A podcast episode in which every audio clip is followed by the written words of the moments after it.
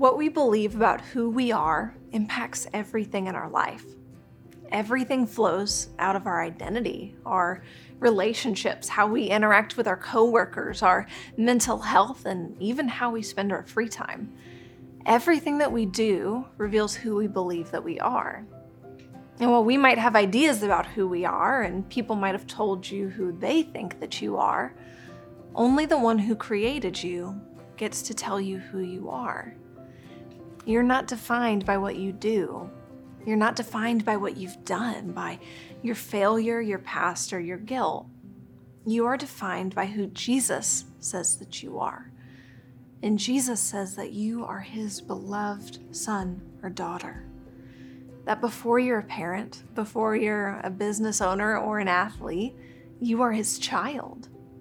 And in John 1, we're told that to all who did receive him, to all who believed in his name, in the name of Jesus, he gave the right to become children of God.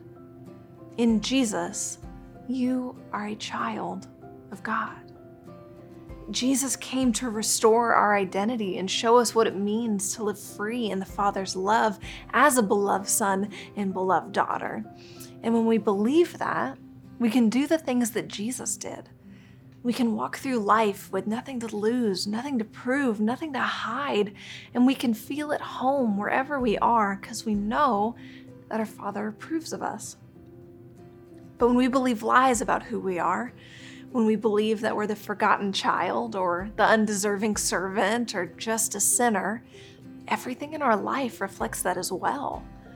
We start performing to gain approval. We act out for attention. We run away from the Father for fear of punishment, all because we don't know who we are. Nothing clogs up our heart more like a misplaced identity. And when we're resistant to who Jesus says that we are, to our identity, we're stopping the grace of Jesus from freely flowing into every part of our lives. But we're told over and over again in the Bible that God loves us, that God wants us, that it brings him great pleasure to adopt us into his family. We're told that everything that's true of Jesus is true of us, and that Jesus is a mirror of who we already are. And that when God looks at you, he sees Jesus. God is constantly declaring over your life that you are his beloved son or daughter in whom he is well pleased. Today, God is pleased with you before you've done anything right and even after you've done everything wrong. In this moment, you are fully known and you are fully loved. It's not a question of if all of that is true, it's just a question of do you believe it? We all have these beliefs about who we are, but if you just ever stop to ask God, God, who do you say that I am? It's exactly what I want to invite you to do right now. Is to grab your journal and at the top of a page just write the question, God, who do you say that I am? Write that sentence down, and then for the next few moments, just listen to his voice. I believe you're going to hear him speak to you.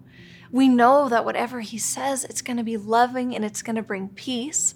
And when you hear it by faith, write down who he says that you are.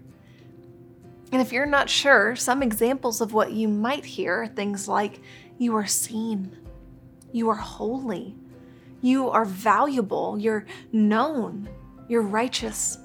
You are worth it. You are wanted. You are blessed.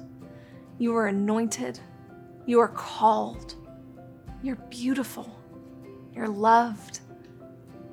You can claim one of those if you want to.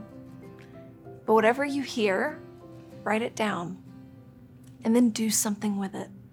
Whether it's a sticky note on your mirror that you can see in the morning, or you make it your phone background, or you just declare it over your life every day this week, remind yourself of what God says so that you might live free according to who God says that you are. And I believe that right now, God is whispering to you who He says that you are.